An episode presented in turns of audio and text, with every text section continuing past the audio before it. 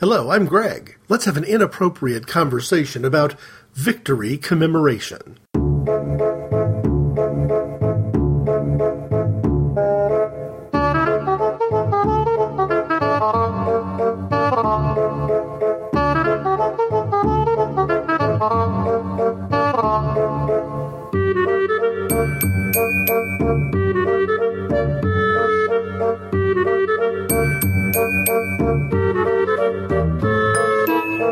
Everything goes to plan, this inappropriate conversation will come out before or at least on May the 8th of this year.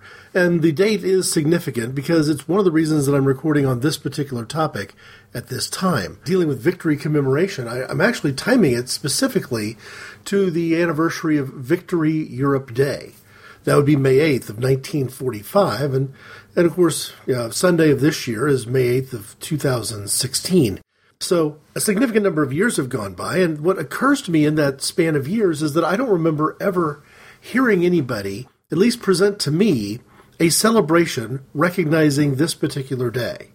So let me just throw out a couple of ideas right up front to kind of discuss from this perspective why it, it's of a concern to me. And it's not a major concern, it's frankly a minor issue. But I wonder if we don't remember negative events uh, more clearly than positive events. And I know that that's not true across the board. When a celebrity dies, you're more likely to uh, hear people coming along years later uh, calling that celebrity to mind on their birthday than on their day of death. But it's not like being asked to remember somebody on their day of death is that unusual. It's just that when we think about military conflict in American history, say in the last 100 years or so, and not to discount the importance of World War I, which is right on that 100 year ago mark, but especially if you start the date after World War I and say, what about American military history from that point forward? There really is no doubt that the most significant conflict in the, well, in the world during that span was World War II. Again, an argument can be made that World War I and II might be on par with each other, that uh, casualties, loss of life, there's interesting analysis to be done there.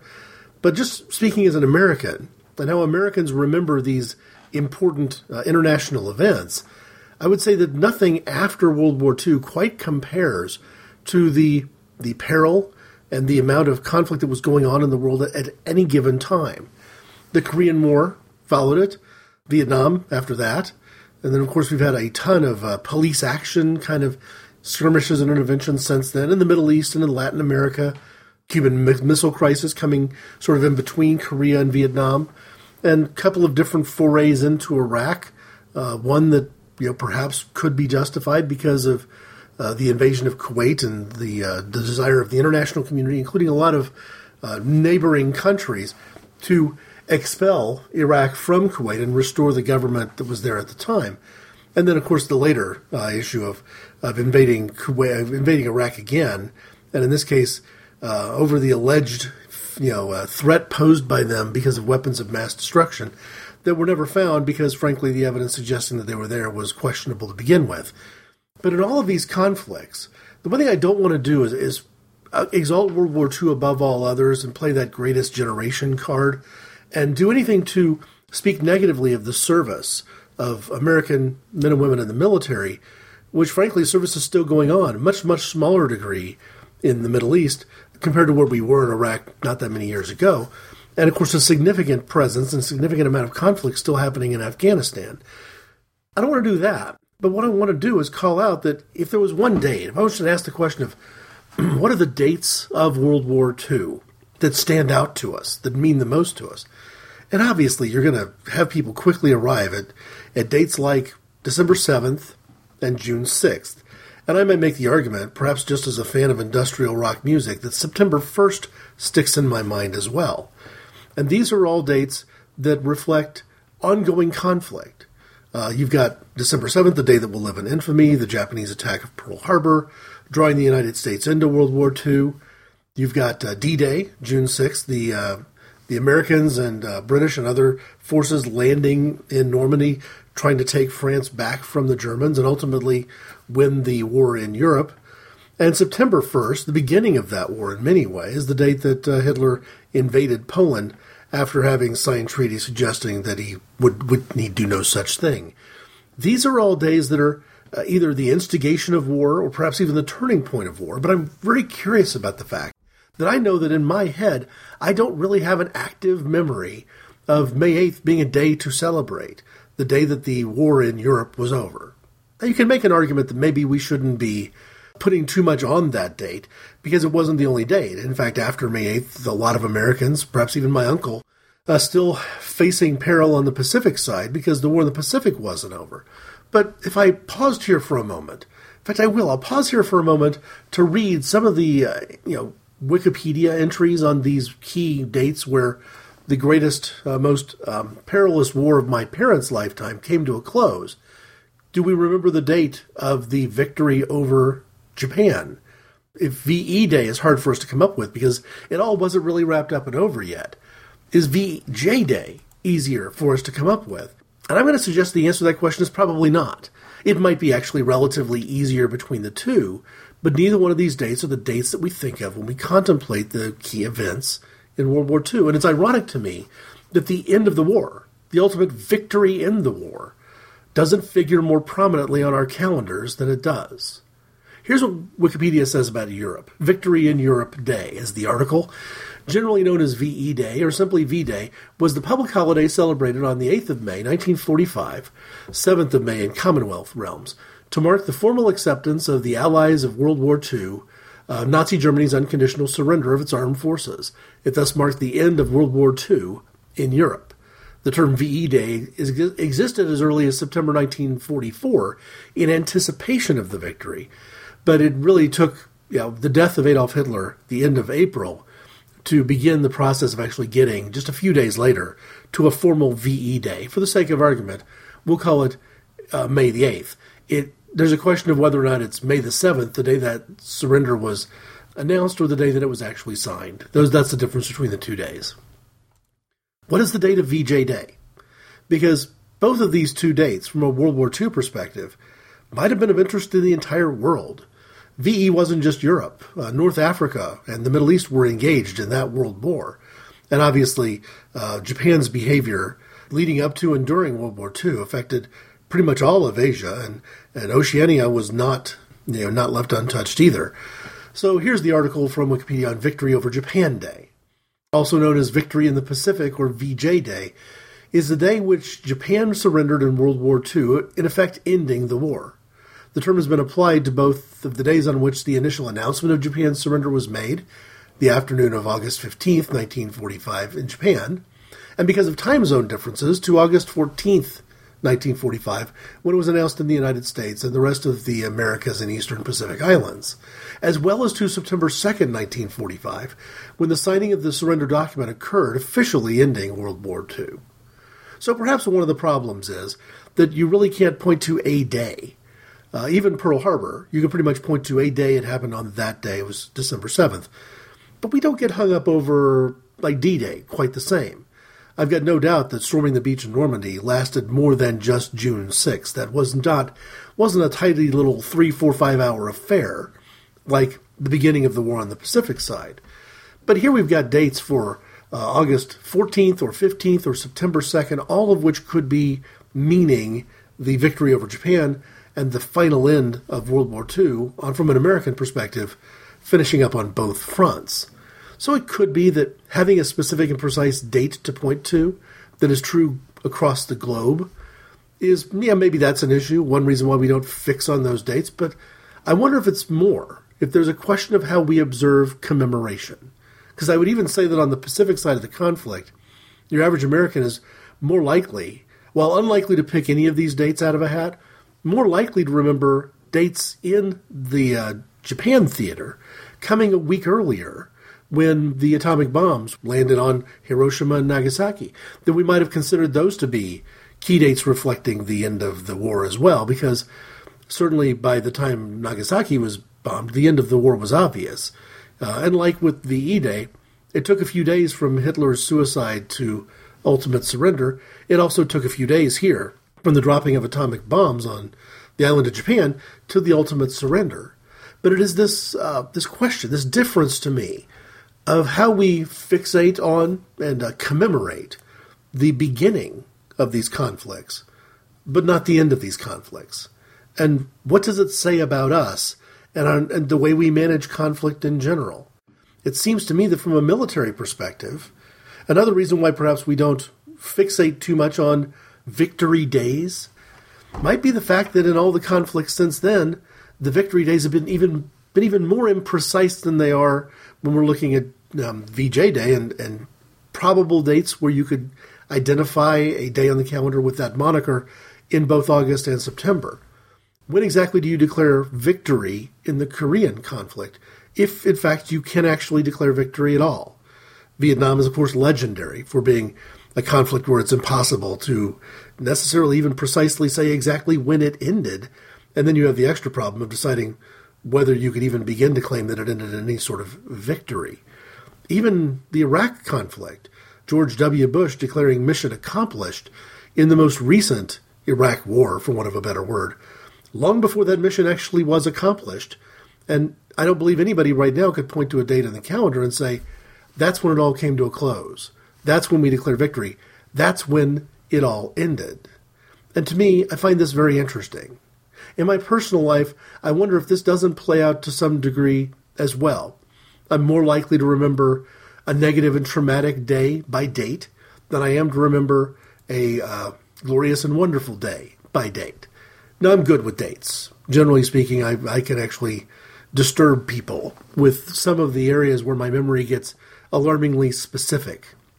But having said that, I still probably have to think through certain things. I never really hold in the front of my mind how old I am.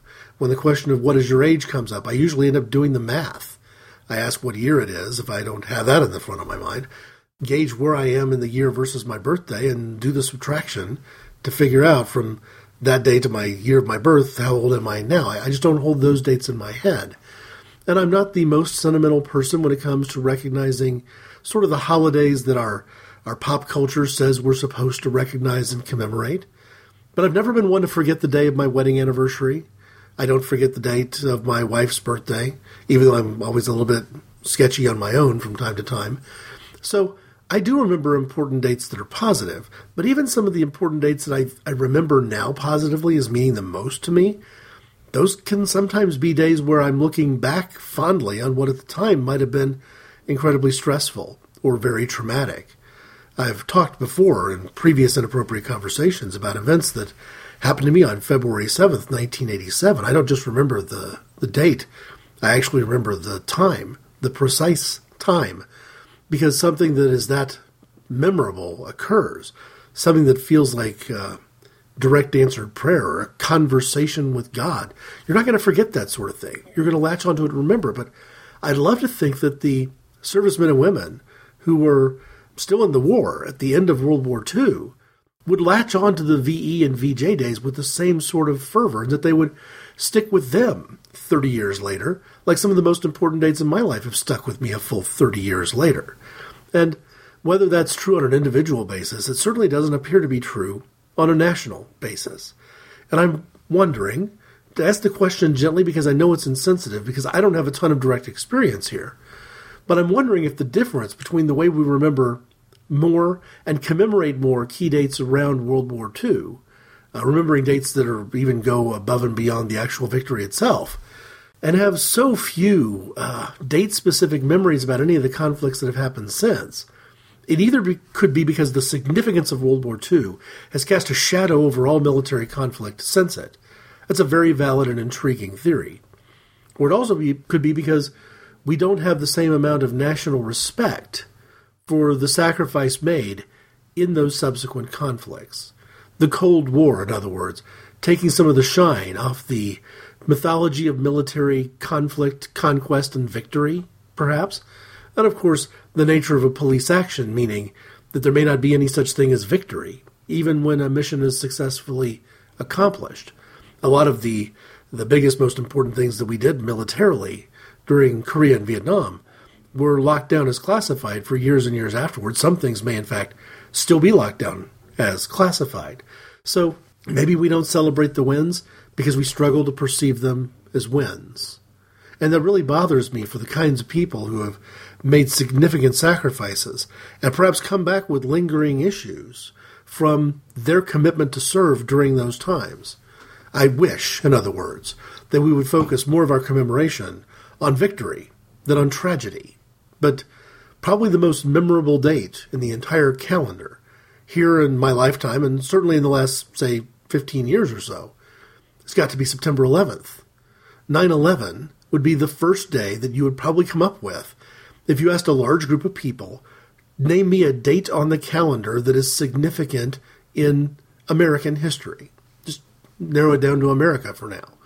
And that day would be viewed as much more significant because, you know, something like two or three thousand people died that day and a tremendous amount of destruction was done. And of course, in response to that, America and other countries have engaged in you know, military acts that have killed thousands upon thousands more in a military response to the events that occurred. So I don't want to downplay 9 11 in any significant way, but if you add up all of the military costs, including human casualties, that came during World War II, you'd like to think there'd be a lot more energy around celebrating the end of that conflict.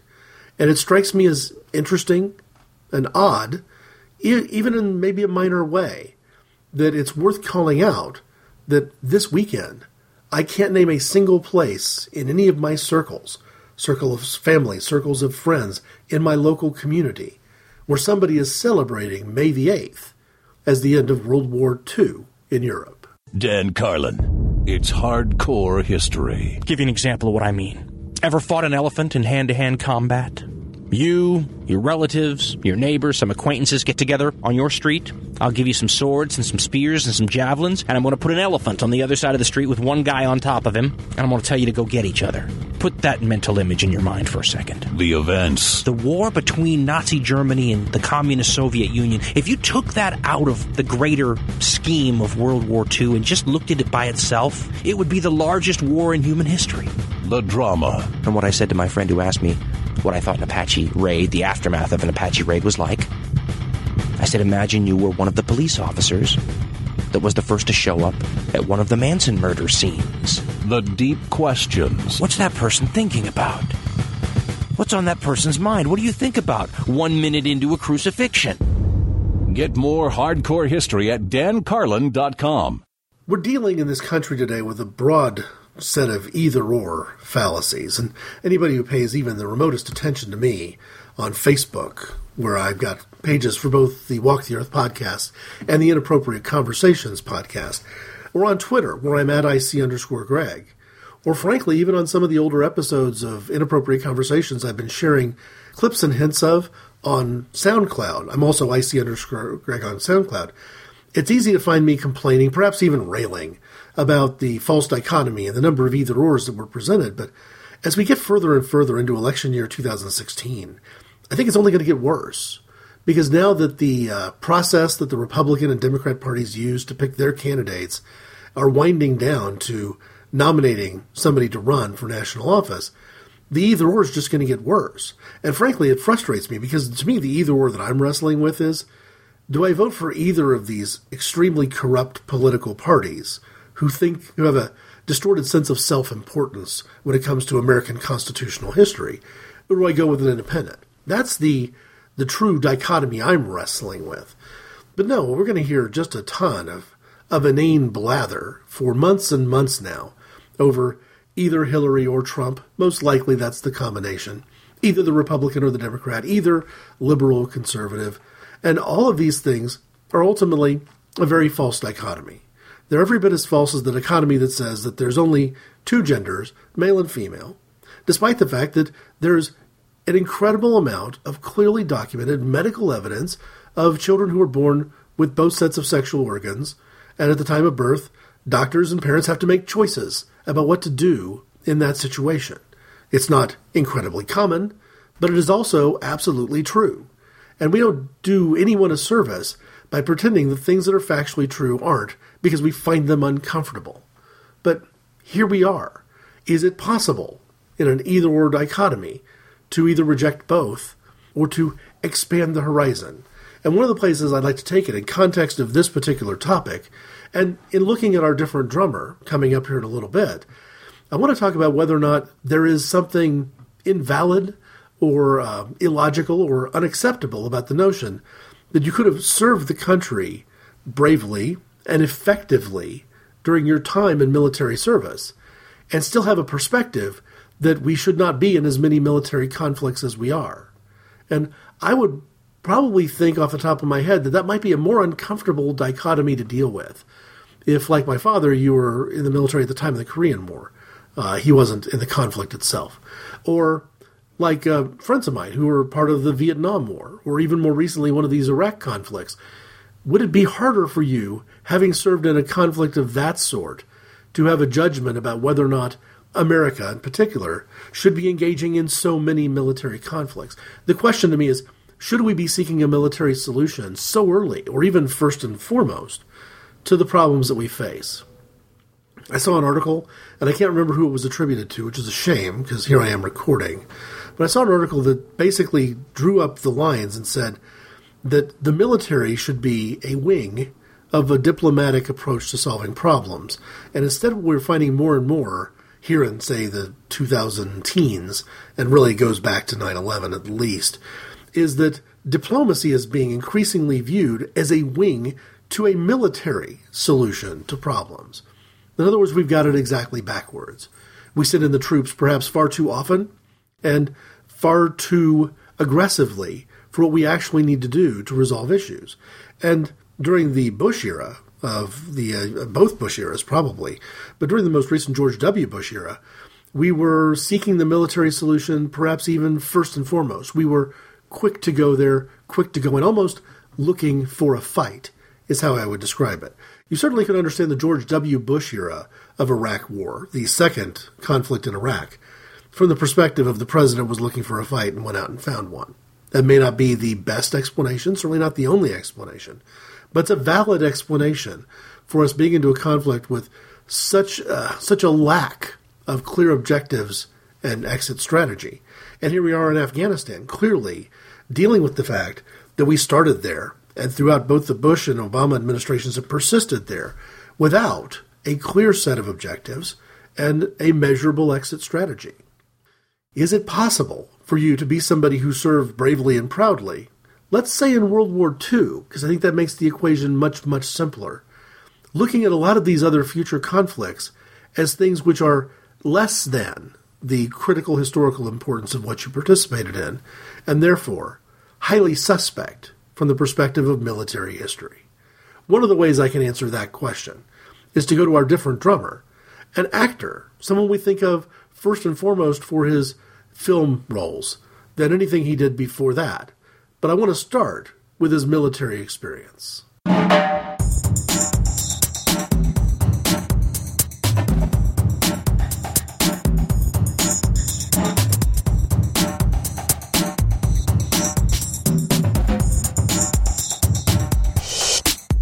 Wikipedia describes Lee Marvin this way an American film and television actor, known for his distinctive voice, white hair, tall stature.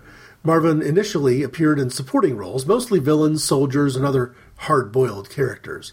From 1957 to 1960, he starred as Detective Lieutenant Frank Ballinger in the NBC crime series M Squad. In 1966, he won several awards, including the Academy Award for Best Actor and the BAFTA and the Golden Globe for dual roles he portrayed in the movie Cat Ballou.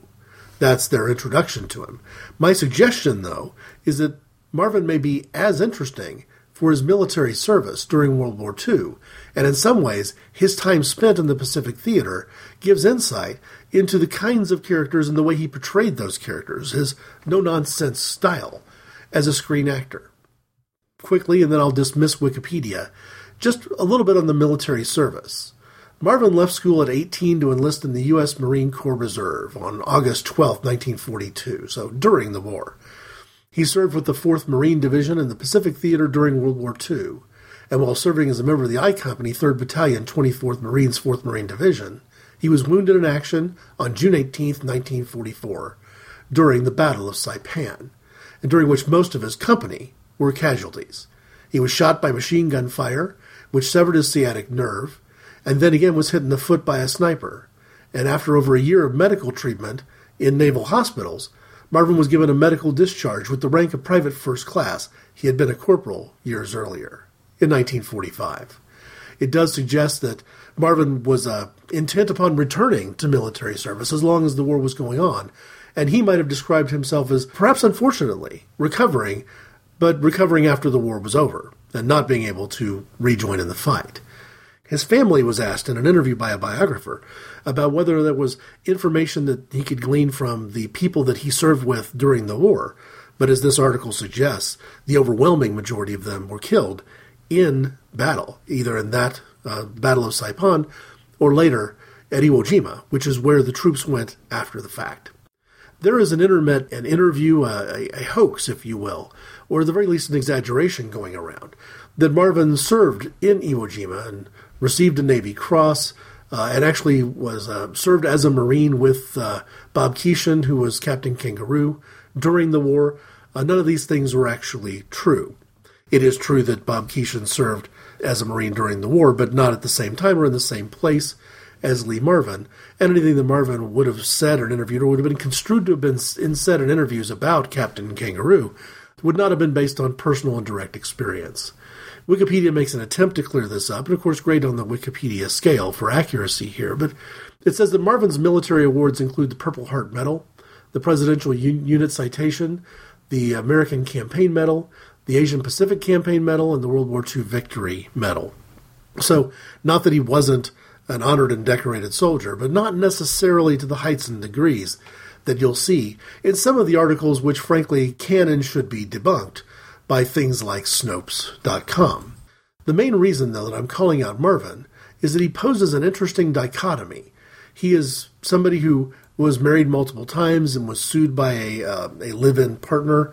Um, you know, one of the early, I think, perhaps palimony suits that was out there, and yet somebody who I think would be viewed as probably faithful all the same. Served in military service, always played the uh, hard-boiled, gritty, tough guy uh, able to stand side by side with John Wayne and others. Uh, actually, one of the bad guys in classic John Wayne films, like The Man Who Shot Liberty Valance.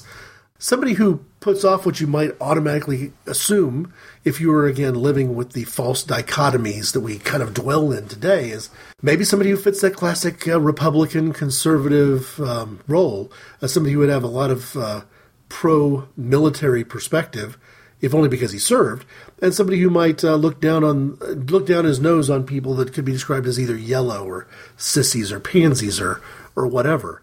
I want to come along a little bit later to his film career and, and try to put some of the things that are interesting about his personal life in context with the movies, but it may be helpful to deal with some of the observations made by somebody who could be described as Marvin's biographer. On Huffington Post, I saw an article that was originally posted April 7th, 2014, written by Steve Karras, but it was actually Karras uh, as a writer doing an interview with biographer Dwayne Epstein on the late actor Lee Marvin. And the most interesting things about this article, which can be found on HuffingtonPost.com, you know, come from the Q&A sections of the article itself. So I want to share just a little bit of this, but it's well worth seeking out for anyone who wants to know more about Marvin. Biographer Epstein says this Lee Marvin was of a different time and a different place entirely. I didn't live through the Depression. I didn't see combat in World War II. I'm a baby boomer. That whole lifestyle and existence is foreign to me. But the more I found out about him, the more I realized that that's true, yes. But there's a lot of, about Marvin that I thought people just don't know or realize. Yes, he's the product of his time, but in a lot of ways, he's very different from his time. And in the, he, believe it or not, he was very early on stated he had no problem with gay rights and he thought that homosexuality was fine. You know, you're not going to hear John Wayne say that. And then later on in the interview, he gets asked a question after speaking in terms of, uh, you know, Marvin actually being even somewhat of a feminist, despite the fact that he had some very public um, issues related to, you know, marriages and the dissolution of relationships. The question was this. Okay, you've written this definitive biography, but were there any epiphanies about Marvin in your research where you might have said to yourself, Wow, I wasn't expecting that. Epstein answers, Absolutely. From the minute to the overwhelming and everything in between. It was a spectrum of finding things, and that's one of the things that kept me going on the project is that I'd never hurt, I never hit a dead end. Just on the most superficial level. I was amazed to find out that Lee was a huge fan of blues and jazz. I don't know why. For some reason, I just never thought of that. But he loved classic blues. His son told me, and he doesn't even know if this is true or not, but Lee loved to tell people he ran away from home a lot when he was a little boy. He was actually on a train to Chicago when he was four. I mean, he didn't waste any time. Apparently, in one of those trips, he met in a boxcar Blind Lemon Jefferson and became a fan. His son even said to me, I don't know if that's true or not, but I'd like to think it is. The other thing is that because of the kind of persona he had and the characters he played, people assumed he was some right wing conservative, politically or philosophically. Not true.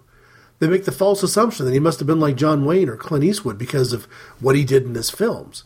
He was actually a liberal Democrat. He was a delegate for John F. Kennedy in 1960. But after Kennedy was assassinated, he never publicly stated anything about his politics again. One neighbor of his that I interviewed said, I wouldn't say that he was the left of Mao Zedong or anything like that, but he was a pretty liberal guy. I would say only that the only thing he was conservative about was gun rights. He was a very strong proponent of the Second Amendment, which is understandable. That's some of the things that I would come across that surprised me. I put forth this hypothesis, Epstein says, that Lee Marvin invented the modern American cinema of violence. When you study somebody's career, you're going to see natural threads come forward and take place and themes. In the work of Lee Marvin, violence always played a part. Not necessarily if the character was violent or if the story was, but either one or the other, or was in his background or what have you. In any given film, it didn't matter. And I thought, what about the idea that before him there were action films, which of course there still are, but with Lee it was about violence. And where did that come from? To my mind, Lee Marvin was to film violence what Marlon Brando was to film acting, or Elvis Presley was to pop culture, to pop music, what Jack Kerouac may have been to contemporary literature. He was a dividing line between what was and what is.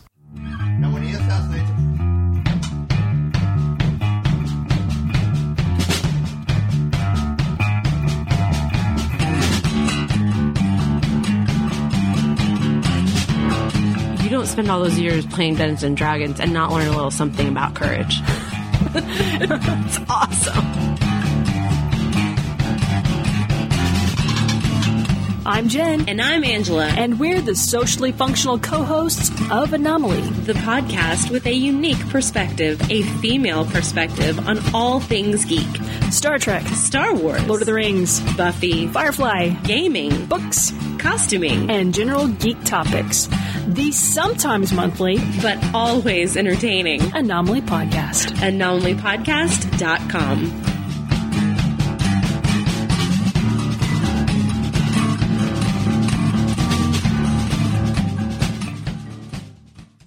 Perhaps those who've listened to a lot of these inappropriate conversations would quickly guess that what attracts me most to Lee Marvin as a different drummer is perhaps those surprises, that depth, the unpredictability, the range. Different drummer as, as a concept about people who go a different route, march to their own beat. And when the uh, biographer talks about the simmering violence, sometimes overt, sometimes in the background, I think you can see that in the films that he appeared in.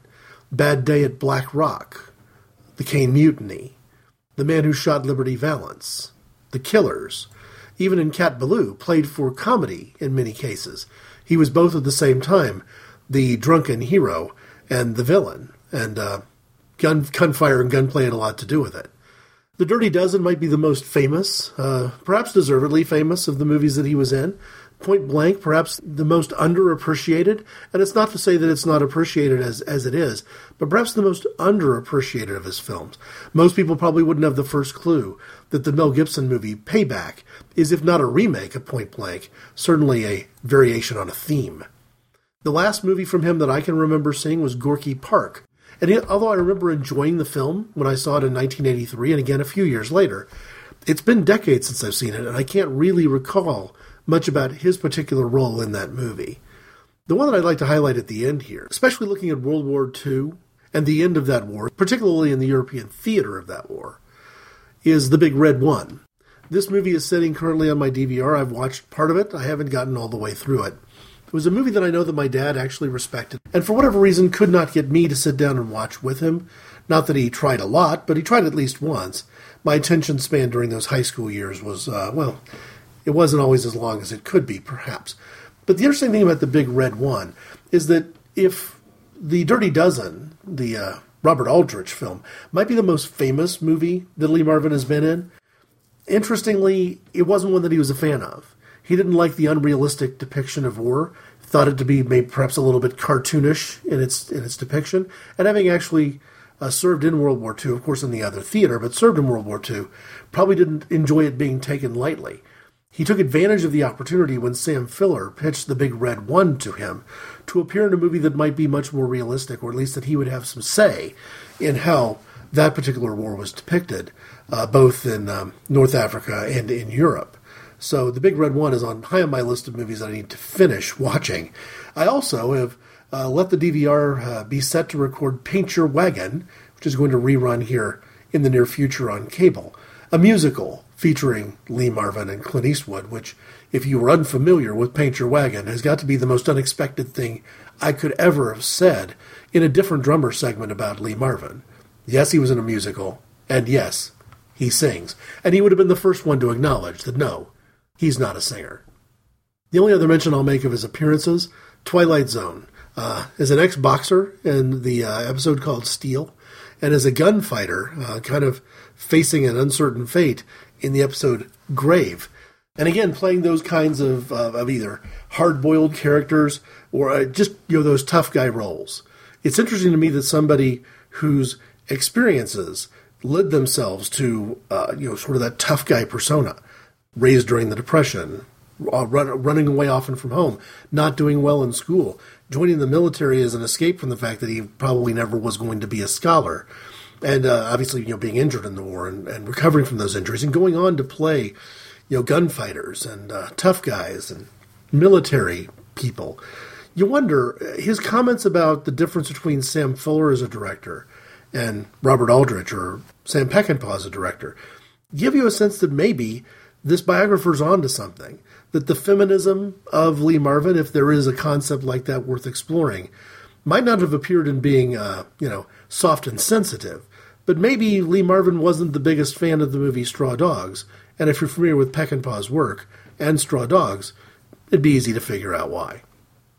It's enough for now to call out the interesting contrast between Marvin's experience in military and his, his attitude toward future military conflict. Not a fan of the wars in Korea and Vietnam. Not necessarily a fan of the idea that the first thing we should do when there's a problem in, in somewhere in the world is declare that our own uh, interests are being compromised and drop the bombs and send in the troops. Just because you're part of the military doesn't make you pro military, at least not in every conceivable form of potential conflict.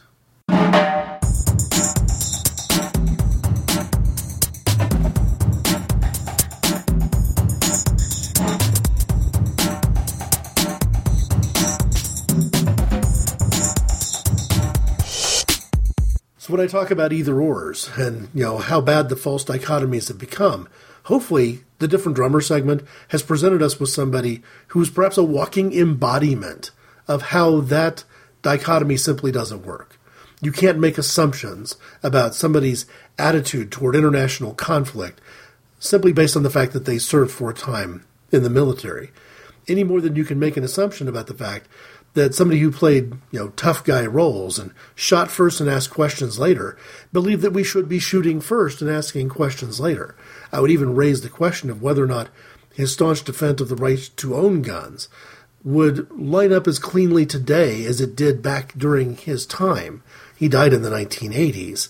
Would would Marvin be as comfortable as so many political conservatives are today, with more than 20 toddlers gunning people down just so far in the year 2016 alone, and whether we could use the term a good man with a gun to describe a toddler and all of these unintentional accidental shootings, or would he be perhaps more like me, not opposed to gun ownership and gun rights, but a little bit outraged that the standards for which we are using guns, the training, the the legacy from generation to generation, handing down the standards and the right ways the etiquette of gun ownership, for want of a better word, is so sadly wanting. And an organization like the National Rifle Association, that for years and years held itself up as a pinnacle of that exact type of training, now almost being diametrically opposed to the training that should be its legacy. We may never know what Lee Marvin would have thought between the years 1987 and today. My guess is he would still be a staunch defender of the Second Amendment and the right of individuals to own guns. My guess is also that, like his points of view about the use of military force internationally, he might expect us to be a bit more responsible and a bit more pragmatic in how we exercise those rights today. Perhaps, just perhaps, we should be putting as much energy into celebrating the end of wars like World War II in Europe and World War II in Japan, as we do about things like dropping bombs or holding a grudge over things years and years later, like Hitler's lies and Pearl Harbor. If you'd like to put some dialogue into this conversation yourself, I can be reached at ic underscore greg at hotmail.com. Show notes are enabled and comments can be placed on the website at www.inappropriateconversations.org. I also am on Stitcher Smart Radio.